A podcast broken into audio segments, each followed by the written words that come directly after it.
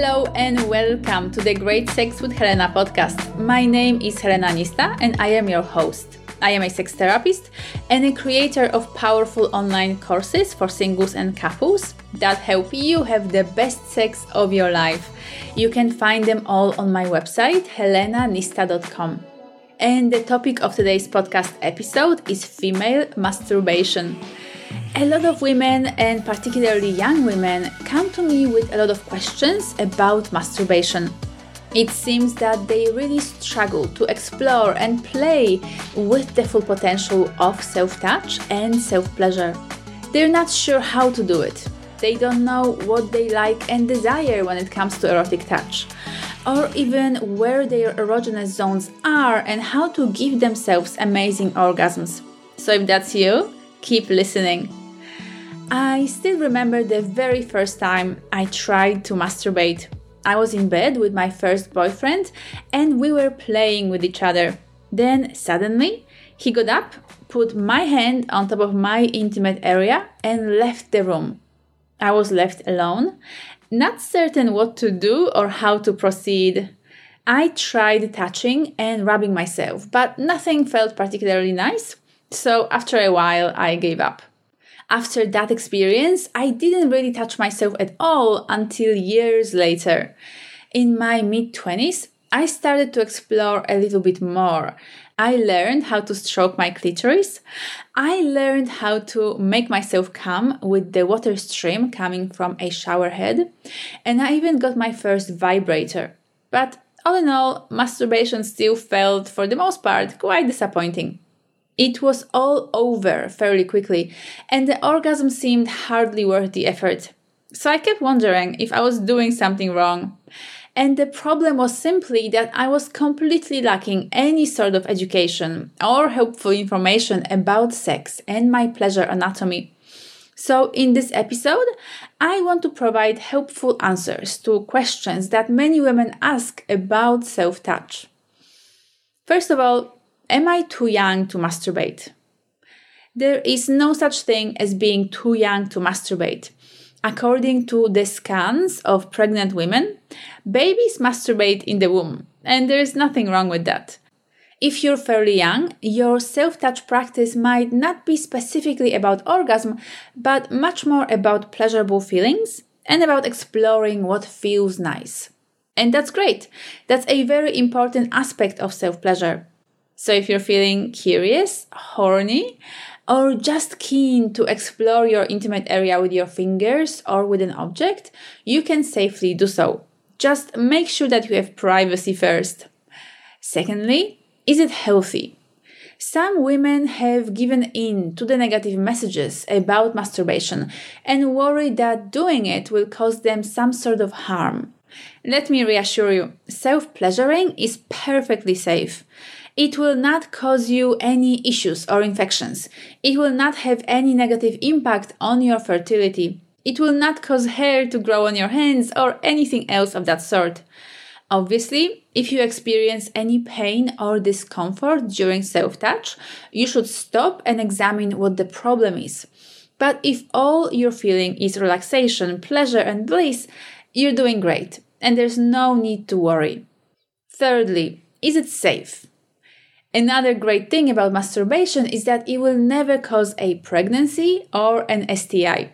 So, in that way, it's the absolutely safest form of sex.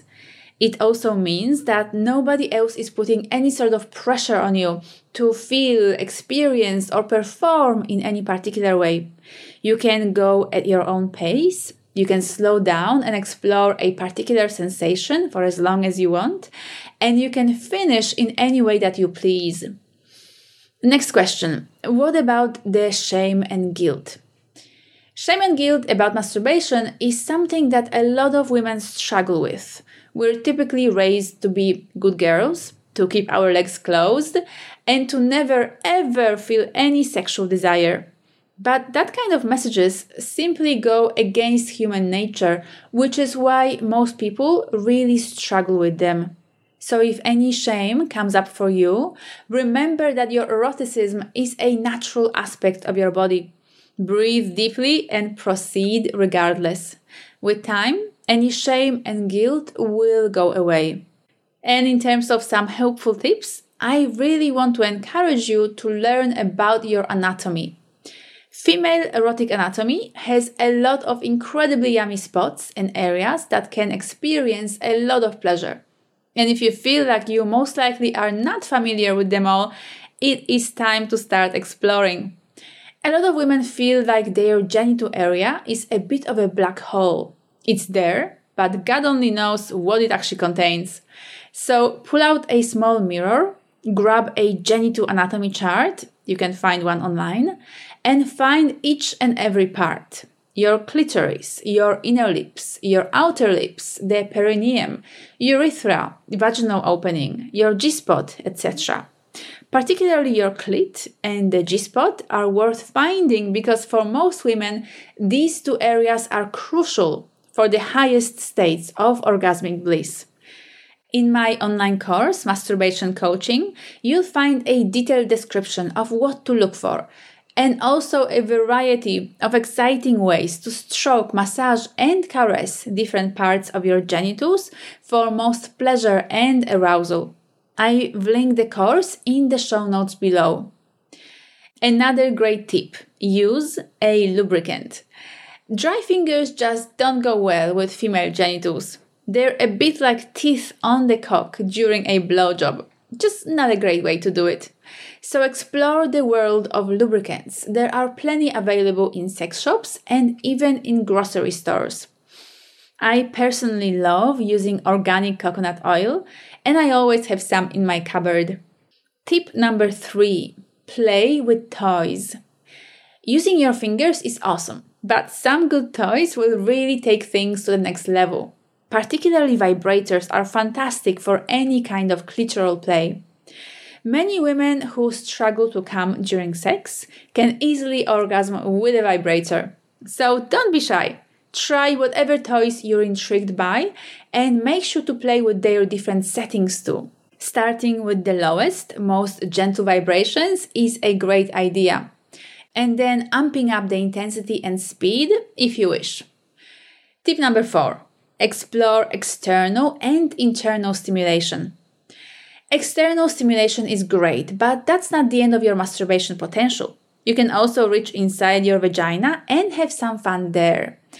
A lot of women stop with the clit and don't explore the variety of orgasmic zones that are found internally the G spot, the A spot, the PF spot, the cervix. If you like, you can even play with and explore your anus externally and internally. And finally, tip number five experiment and have fun. At the end of the day, your body is unique and nobody else can tell you how exactly to get the most pleasure out of your self touch practice. Explore, experiment, and have fun with it all. Give yourself a permission to try new things. Turn your masturbation time into a playground where you get to touch, stroke, caress, etc.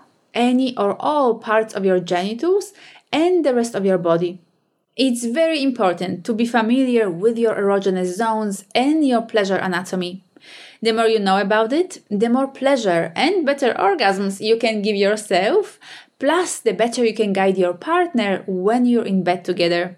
So embrace your masturbation as a healthy, fun, and natural practice.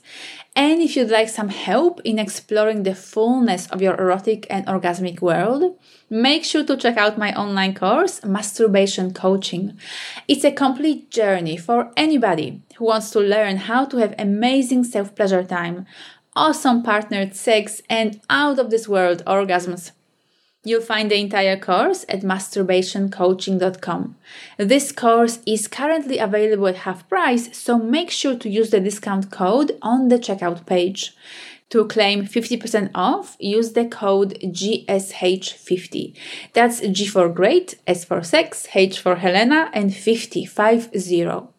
You'll also find the link and the discount code in the show notes below. I really hope that this podcast episode inspired you to have some solo fun in the bedroom tonight. Thank you so much for listening, and I will see you next time.